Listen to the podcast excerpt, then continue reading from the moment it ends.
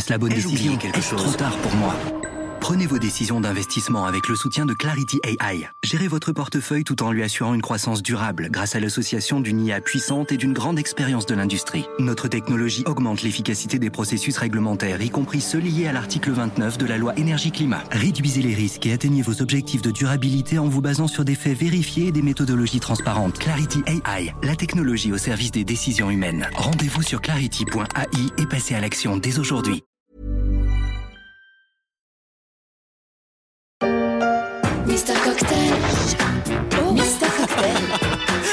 Sans alcool, la fête est plus folle. C'était en 1992, une campagne de pub pour une boisson sans alcool pour des fêtes réussies.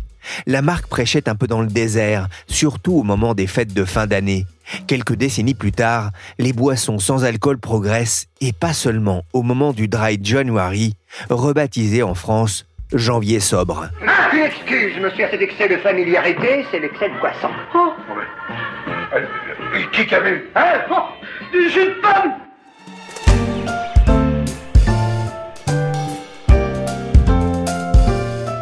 Je suis Pierrick Fay, vous écoutez La Story, le podcast d'actualité de la rédaction des Échos. Un programme à consommer sans modération sur Apple Podcast, Podcast Addict, Castbox ou encore Deezer et Spotify. Et pour ne rien rater de la fête, n'hésitez pas à vous abonner sur ces plateformes. Santé. Mais c'est vraiment une bière, donc c'est c'est un caractère propre, c'est pas un soft. La trappe, euh, elle va bien évidemment rejoindre ses consoeurs dans mon frigo. C'est vraiment, c'est vraiment bluffant. Et ce sont les Belges de la RTBF qui vous le disent. Les bières sans alcool s'imposent comme une vraie alternative aux boissons sucrées sans alcool et peut-être aussi à leurs clones alcoolisés. Et pas seulement au moment de la pause du mois de janvier sobre, recommandé par de nombreux nutritionnistes et médecins. Vous ne prenez rien? Guignolet, Dubonnet, Saint-Zano, Brandy peut-être? Je ne bois pas d'alcool, merci. Quelle drôle d'idée Une idée qui fait son chemin, comme me l'a expliqué Marie-Josée Cougard, spécialiste de l'agroalimentaire aux échos. C'est un marché naissant, mais c'est un marché dont la croissance est extrêmement rapide. D'après Pernod Ricard, ce marché bat tous les records en termes de croissance, justement, et il progresse plus vite euh, que la tequila, dont les ventes se développent euh, à plus grande euh, vitesse. Donc c'est vraiment un marché qui est en train de- d'exploser. Il y avait une dizaine de marques de sans-alcool en 2018.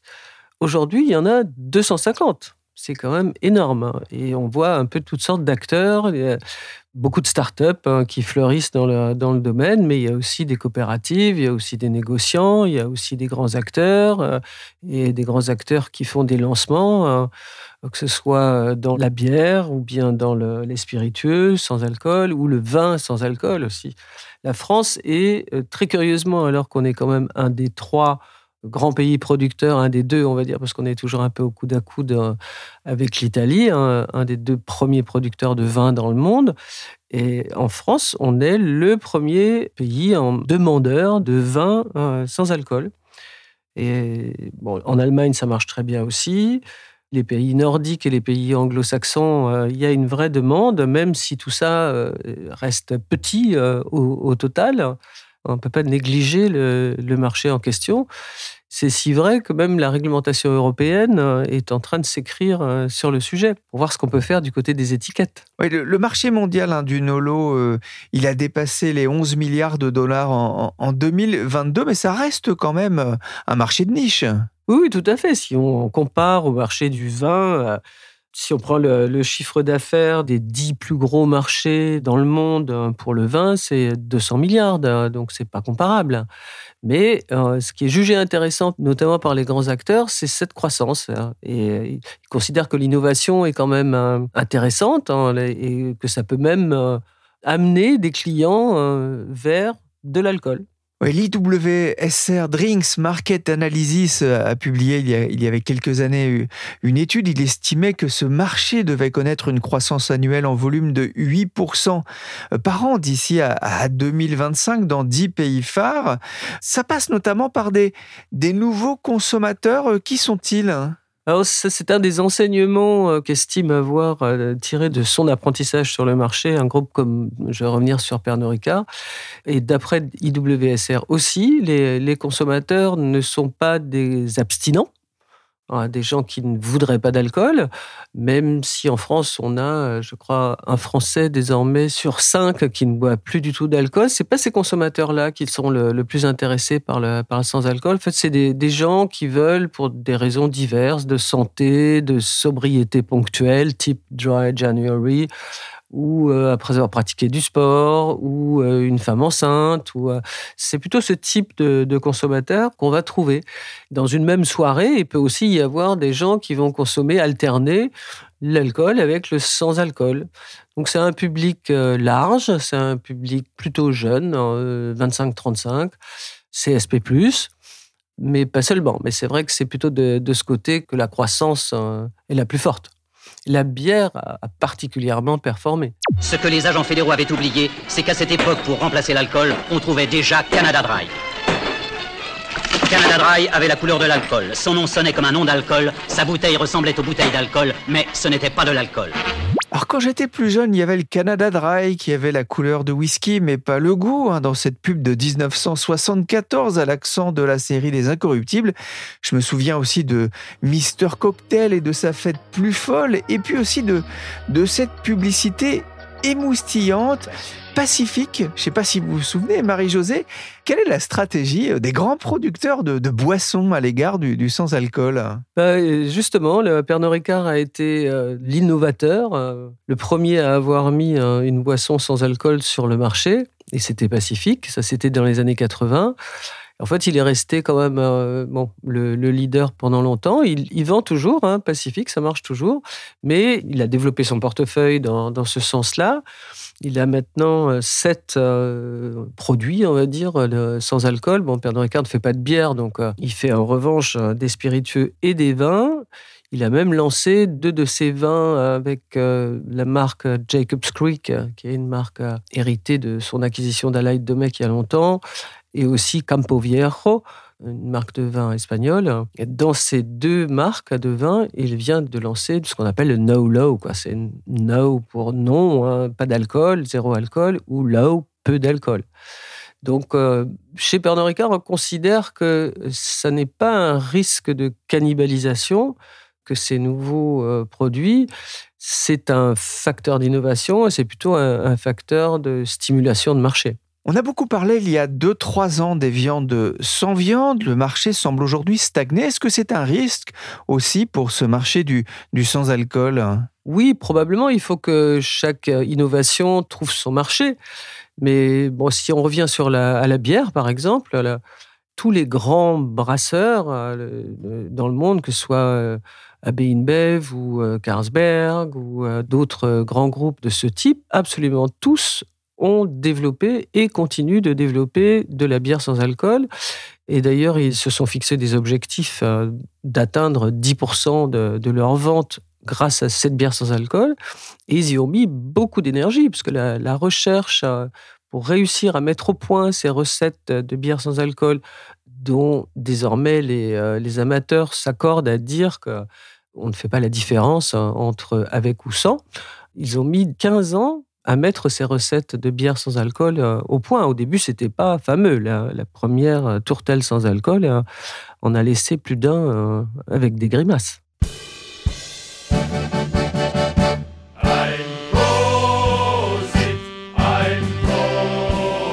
La bière sans alcool séduit même en Allemagne, au pays de l'Oktoberfest. Selon un article du journal Die Welt, près d'un Allemand sur deux a déjà consommé de la bière sans alcool. La production de cet élixir a plus que doublé depuis 2007 pour atteindre 670 millions de litres en 2022. Une boisson que l'on peut boire sans modération et jusqu'à plus soif, sauf peut-être pour le portefeuille. Et beaucoup de PME se sont lancés sur ce marché, à l'image des Nantais de Gueule de Bois ou des Basques de Gokchoa. Les pages régions des échos parlent régulièrement de ces initiatives validées par la faculté. L'une d'elles s'appelle Petit Béret, un nom évocateur. Elle a été fondée en 2015 par Fatih Beni et Dominique Laporte. Le premier ne boit pas d'alcool et le second est meilleur sommelier de France. Petit Béret est né de leur rencontre, comme l'a raconté Fatih Beni au micro de la story des échos. Déjà, on est languedocien, on est originaire de la région Occitanie, qui est un des plus grands vignobles au monde. Le projet, c'était à la fois de pouvoir avoir un projet qui soit fédérateur, qui permette à tout un chacun de pouvoir profiter d'un moment de convivialité, mais surtout aller à la rencontre d'une filière agricole qui est fantastique et qui est extrêmement riche, qui est la viticulture, dans lequel on peut découvrir ce qu'est un cépage, euh, ce qu'est un terroir, euh, ce qu'est une origine, et finalement de pouvoir avoir une approche qui est un peu plus différente des boissons, au travers de la partie aromatique, mais aussi au travers de la partie gustative. Quel a été le déclic pour vous? Le déclic a été en 2012, où je me retrouvais systématiquement à table, un peu exclu, parce que la première chose qu'on fait quand on boit pas d'alcool et qu'on vous fait quand on arrive dans un établissement, c'est est-ce que vous buvez du vin Si la réponse est non, on vous retire votre verre. Donc c'est quand même quelque chose d'assez discriminant, je trouve. Et puis surtout, le fait de pas pouvoir avoir la possibilité de faire un accord aimé, d'accompagner un plat, une viande, euh, et d'être toujours condamné finalement à avoir du coca, des soda ou de l'eau pétillante. Ça, c'était quelque chose qui était assez frustrant. Et ce déclic, en 2012, je l'ai eu dans une cave à vin où on m'a fait goûter un jus de cépage. Et c'est comme ça qu'est né le projet Petit Béret. Ah, du vin sans alcool, de la bière sans alcool, du gin sans alcool. Mais ce qui caractérise aussi ces boissons alcoolisées, c'est leur goût. C'est une attente importante, j'imagine, des consommateurs. Prenons l'exemple d'un vin. Un vin, c'est de l'acidité, c'est des tanins, c'est des profils aromatiques qui sont différents en fonction des cépages.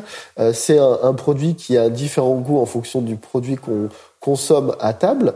Et donc du coup, l'attente du consommateur, c'est surtout une expérience. Est-ce que l'alcool et l'éthanol en tant que tel est un, un élément prépondérant des boissons ou de l'attente du consommateur? La réponse c'est non. Le consommateur français est un consommateur qui veut prendre du plaisir. Et donc ça, c'est son attente numéro un. Mais je suis où là? Alors, heureuse? Tu t'es vu quand t'as bu? Une campagne contre l'alcoolisme lancée en 1993 et qui avait pas mal marqué les esprits à l'époque. L'idée de Petit Béret, c'est d'offrir une alternative au, soda ou au verre d'eau à l'heure de l'apéro avec des vins et des bières sans alcool. Vos produits ne sont pas désalcoolisés mais élaborés avec des infusions et des macérations de raisins. Euh, ça a été un, travail de longue haleine pour euh, les développer? C'était plus de 7 ans de recherche et développement et encore aujourd'hui on réinvestit 25% de notre chiffre d'affaires en R&D. Je pense qu'on est encore au démarrage de cette catégorie puisque le vin c'est pas la bière, c'est un produit qui est beaucoup plus complexe, qui demande de la longueur, qui est une harmonie. Et donc du coup chaque année on se remet en question et puis surtout, le consommateur, il est tellement large à travers la planète qu'il faut aussi prendre le temps d'apprendre à le connaître. Un consommateur en France n'est pas un consommateur anglo-saxon, c'est pas un consommateur au Moyen-Orient, il est complètement différent du consommateur américain. Donc plus le marché évolue, plus on se rend compte qu'il y a des attentes spécifiques. Et donc oui, ça a été huit ans de recherche et développement, et c'est encore, on est encore au démarrage de cette catégorie. Vous jouez pas seulement la carte du sans-alcool d'ailleurs, puisque vos produits sont également bio oui, tout à fait. Le projet de Petit Béret, c'était pas forcément de proposer un sans alcool. Parce que qui dit sans dit quelque chose en moins. Nous, ce qu'on voulait proposer, c'était quelque chose en plus. Il y a des consommateurs qui ne peuvent pas consommer de vin parce qu'ils ne consomment pas de sulfite, parce qu'ils sont allergiques et typiquement, ils ne peuvent pas consommer de vin à cause de ça. Il y a des consommateurs qui ne peuvent pas consommer de jus de fruits ou de jus de raisin parce qu'ils sont diabétiques et donc au-delà d'une certaine teneur en sucre, eh ben, il faut accepter que le consommateur aujourd'hui, il veut euh, une teneur en sucre qui soit faible. Donc Petit Béret avait pour vocation d'amener la boisson la plus saine du marché avec une teneur en sucre qui soit faible, avec ses profils aromatiques des vins, de cépages, et ensuite qui soit issus de raisins biologiques qui permettent à tout un chacun de pouvoir se faire plaisir et surtout de ne pas avoir de sulfite ajouté dans nos boissons.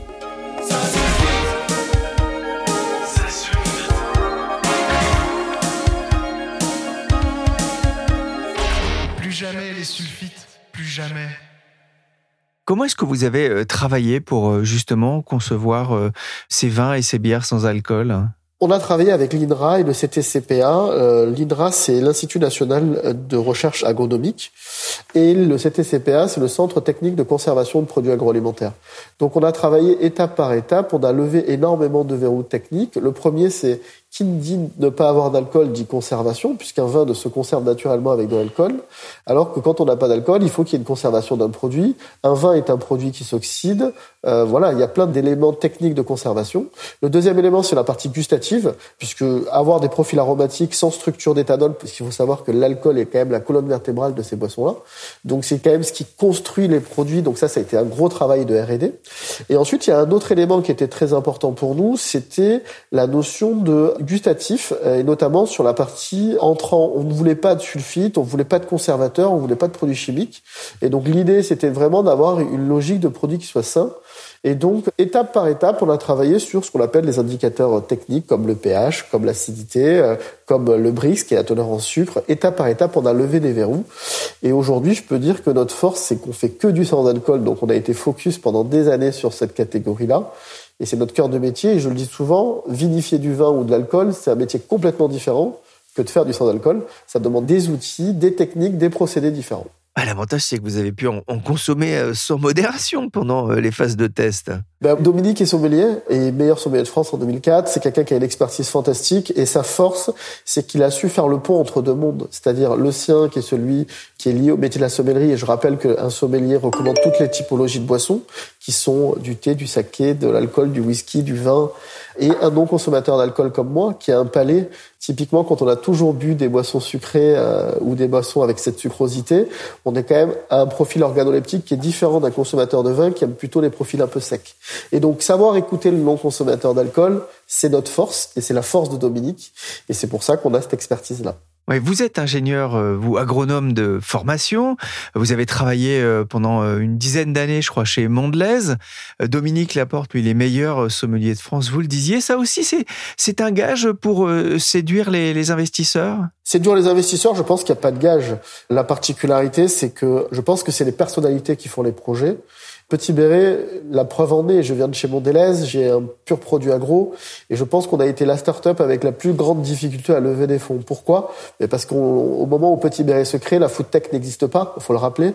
Je crois qu'il y a Feed, Anthony Bourbon et moi-même euh, qui développons un peu des marchés sur l'agro, et je pense qu'on est les premières entreprises à être accompagnées par BPI France dans la food tech, puisqu'on parle à l'époque que de biotech, que euh, d'autres marchés un peu plus innovants. Aujourd'hui, on parle d'IA. Et c'est vrai qu'effectivement, le fait qu'on ait été agro nous a pas forcément favorisé. Je pense que ce qui a plu aux investisseurs, c'est notre vision et c'est le leadership qu'avaient les fondateurs. Et je pense que c'est quelque chose qu'on a souvent tendance à un peu à, à mettre de côté au profit de TRI, au profit de retour sur investissement, au profit d'ROI, c'est-à-dire qu'on fait de l'agro, et on le dit souvent, l'agro c'est un cycle qui est long, euh, le raisin il pousse une fois par an, les produits il faut déjà, un, les développer en R&D, c'est une première étape, faire un transfert industriel dans des cuves de 25 000 litres, c'est une deuxième étape, les mettre face aux consommateurs, c'est une troisième étape, les internationaliser à travers la planète et dans 50 pays dans le monde, c'est encore une étape, et ensuite créer une demande et un réachat, est encore une autre étape. Donc, c'est les cycles qui soient longs. C'est la raison pour laquelle lever des fonds, c'était pas le sujet. C'était surtout de trouver des fonds patients et des fonds qui avaient confiance aux fondateurs. Et ça, ça a été très difficile. Et ça, c'est vraiment le conseil que je donne à tous les, les entrepreneurs, c'est de chercher des actionnaires qui sont actifs et qui croient en vous en tant que leader. Aie confiance, crois en Quand on pense vin, on pense château. Vous avez aussi le vôtre. Petit Béret a inauguré en juin le premier château viticole sans alcool au monde, mis au Petit Béret. Pas de vigne, pas de chai, mais un bâtiment datant de 1240 qui va permettre aux clients potentiels de découvrir votre gamme de produits. Le no-tourisme, c'est aussi un, un, moyen de toucher euh, les Français en leur proposant euh, une expérience. Bien sûr. C'est aussi ça le projet Petit Béret, c'est qu'on a toujours été précurseur et non pas suiveur. On a créé des premières boissons sans fermentation alcoolique parce qu'on considérait que de la filière viticole n'était pas qu'une impasse qui s'appelle le vin ou le vinaigre ou le jus de raisin. Caudalie est un exemple parfait qui a réussi à prouver qu'il y avait des dérivés de la filière viticole qu'on pouvait valoriser au travers d'un autre métier qu'est le vin, au travers de la cosmétique. Petit Béret a créé l'Ono Santé. Pourquoi? Parce que beaucoup de consommateurs ou de professionnels du vin nous posaient la question de dire mais qu'est-ce qu'il y a dans vos produits? La fameuse poudre de perlimpinpin. On leur a dit ben ben, venez nous voir, venez à notre rencontre. Et on avait deux rêves avec Dominique. Le premier, c'était de révolutionner la gastronomie en créant des accords aimés sans alcool, permettre à des chefs étoilés, notamment l'exemple de Gilles Goujon, trois étoiles au guide Michelin, de pouvoir associer un de ses plats avec une boisson sans alcool et permettre à quelqu'un qui ne boit pas d'alcool de pouvoir avoir revisité la gastronomie française. Et ça, on en est très fiers. Et le deuxième élément, c'était de pouvoir créer le premier domaine, le premier château sans alcool, qui permette à tout un chacun de venir à notre rencontre, découvrir notre technologie, de pouvoir partager, goûter et de se prendre conscience que l'innovation, elle démarre de la terre. Et c'est de cette partie-là qu'on va amener le consommateur. Et donc, du coup, le château a une vocation, effectivement, de découverte, de pédagogie, de formation, mais il est aussi ouvert à tous les professionnels du, monde viticole aujourd'hui qui s'intéresse à cette catégorie. Et on a pour vocation aussi de permettre de pouvoir développer, ben, finalement, d'être le réacteur au niveau euh, français et mondial de l'innovation de cette catégorie-là. On a la chance de faire beaucoup de conférences et beaucoup d'événements internationaux au sein de la filière viticole. Et on a le sentiment que systématiquement, l'innovation vient des États-Unis, la Napa Valley vient euh, d'Italie, vient d'autres pays. Non, la France est un pays d'innovation, et c'est un pays d'innovation agricole, c'est un pays d'innovation agroalimentaire, on parle de souveraineté alimentaire, et Petit Béret doit être ce leader dans cette souveraineté alimentaire et doit être acteur, et montrer à tout le monde que Petit Béret, c'est le savoir-faire français à l'international et que l'innovation doit se passer au cœur de notre euh, région qu'est l'Occitanie et en France et qu'on n'a absolument rien à envier à qui que ce soit et qu'on a la chance de pouvoir s'exprimer. On est très fiers de faire du Languedoc et de la France le réacteur de cette catégorie Nolo. Vous parliez d'une difficulté aussi à, trouver des investisseurs qui soient dans une logique euh, plus de long terme et moins de rentabilité immédiate. Vous avez aussi, si j'ai bien compris, des difficultés euh, finalement à écouler vos produits en grande distribution. Pour quelles raisons? En fait, aujourd'hui, le marché a une traction extrêmement forte à l'international. Pour une raison très simple, c'est qu'il y a deux typologies de consommateurs. Des consommateurs qui ne boivent absolument pas d'alcool dans des zones blanches, notamment le Moyen-Orient. Et vous avez d'autres marchés extrêmement émergents, comme les marchés anglo-saxons ou américains, qui sont beaucoup plus réactifs à l'innovation. Il faut accepter que euh, le modèle de distribution français est un modèle, en agro je parle, qui ne donne pas sa place à l'innovation. C'est-à-dire qu'il faut être extrêmement clair. Michel-Édouard Leclerc, si on s'appelle Ferrero ou Mondelez, on accepte l'innovation d'un point de vue transversale dans l'intégralité de ses points de vente. Quand on est une petite PME, Aujourd'hui, il faut faire ses preuves en magasin pour ensuite aller en centrale régionale, pour ensuite prouver. Sauf qu'une PME qui démarre n'a pas les moyens ni le temps de faire ça. C'est un peu comme si on disait à Steve Jobs, bah, commencez par mettre l'iPhone 1 dans les magasins et les supermarchés, et puis revenez nous voir quand ça fonctionnera. En fait, ça ne fonctionne pas. L'innovation est un cycle qui doit être accompagné par le distributeur, et on a la chance aujourd'hui d'avoir un distributeur qui s'appelle Carrefour qui est cru en nous. Le groupe Carrefour est extrêmement tourné sur l'innovation. C'est un groupe lequel on a pu discuter et être accompagné et qu'il nous a permis de nous donner notre chance au niveau national et c'est ce qui nous a permis aujourd'hui de faire découvrir cette catégorie et Carrefour a été la première enseigne de distribution française à mettre en avant cette catégorie en France. Mon père buvait pas, ma mère buvait pas, je suis un autodidacte. Les brèves de comptoir à consommer sans modération. Un dernier mot, Fatih Beni, l'année 2023 a-t-elle été à, à, la hauteur de vos attentes dans un contexte inflationniste pas forcément favorable? Ça a été très difficile pour des petites entreprises pour une raison très simple, c'est que l'inflation, notamment sur le verre et sur les matières premières, nous a énormément impacté. Au-delà de l'inflation, ça a été les pénuries. On a eu des pénuries de certaines matières qui nous ont fortement pénalisés. Et, et qu'aujourd'hui, nous, on est très satisfaits de l'année 2023 parce qu'elle nous a permis d'encore montrer notre approche à l'international et notre force à l'international. On est aujourd'hui présent dans 51 pays dans le monde, et ça c'est une grande fierté. Pour une petite PME qui part de zéro avec très peu de moyens, ben, ça montre qu'on a la capacité de pouvoir avoir l'attraction positive. Donc c'est une grande fierté. La deuxième fierté, c'est qu'on a prouvé qu'on avait un vrai sujet d'innovation puisqu'on est né sur la filière viticole. On a prouvé qu'on était en mesure de développer notamment la brasserie. Et l'an dernier, on a développé la distillerie, notamment nos spiritueux. Et ce qui montre qu'on est une marque qui est présente sur les quatre catégories, qui sont les vins, les effervescents, les bières et les spiritueux. Merci Fatih Beni, cofondateur de Petit Béret, et merci Marie-Josée Cougar, spécialiste de l'agroalimentaire aux échos. Vous pouvez retrouver ces analyses et reportages sur leséchos.fr.